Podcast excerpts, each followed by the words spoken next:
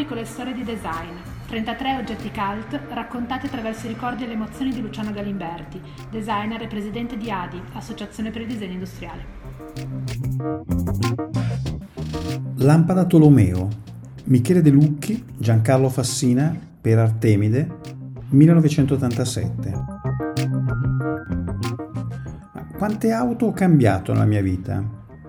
14 e in genere non per un effettivo bisogno. Quante volte invece ho cambiato la lampada che ho a fianco al letto? Non sul comodino perché non ho mai avuto un comodino. Nessuna. Non ho mai cambiato la lampada a fianco al letto. Ho sempre avuto una lampada a braccio, la Nasca Loris. È singolare come alcuni oggetti restino immutabili nel nostro panorama e non credo si tratti di parsimonia, altrimenti non saprei come giustificare le 14 auto cambiate. Credo si tratti del bisogno di stabilità che chiediamo alla nostra casa. In fondo quello che resta e resterà sempre la nostra tana. Una stabilità fatta di appartenenza culturale ed emotiva agli oggetti e ai luoghi che più consideriamo nostri. Con questa consapevolezza ho affrontato la richiesta di mia figlia Bianca Maria di avere una lampada per il suo comodino. Siamo andati insieme in uno showroom che definirei una sorta di brevi note sull'universo e in questo universo la sua attenzione si è focalizzata immediatamente su Tolomeo. In pratica l'unica vera evoluzione della lampada a bracci a molle per lettura dopo la Nasca Loris.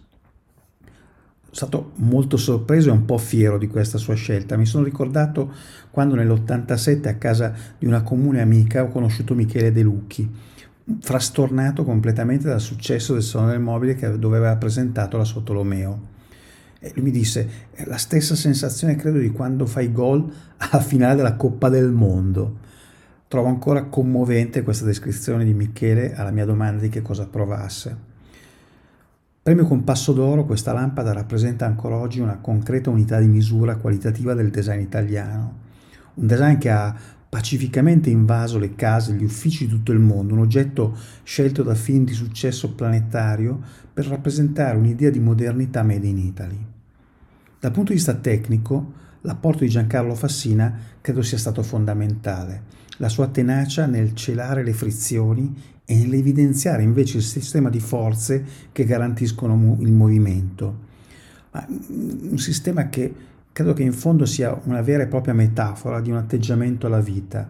Forse è meglio tacere sulle forze che ci frenano e parlare, descrivere invece quelle che ci permettono un movimento. Credo che sia molto più positivo. Sono passati dieci anni da quando Bianca Maria ha scelto la lampada per le sue letture serali. Nessuna richiesta di cambiamento mi è ancora arrivata e sono convinto che non arriverà così in fretta.